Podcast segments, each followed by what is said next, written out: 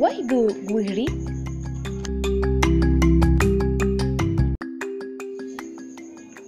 We hear at the time from our parents and teachers that we should read, but have we never stopped to wonder why do we read?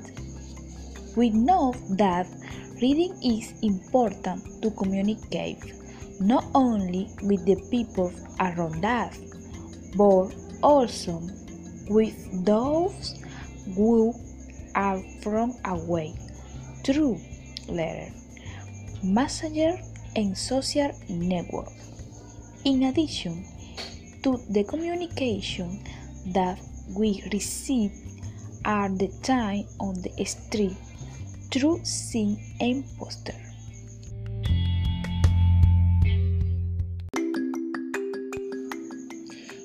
Could be safe, that reading is living day to day, seen as the white border said, we are what we read. In this way, we can read to live, to be who we are, and what we'll be tomorrow. Then we can affirm that we read to live, communicate, and above all to learn. We can read anything from classical and to juvenile.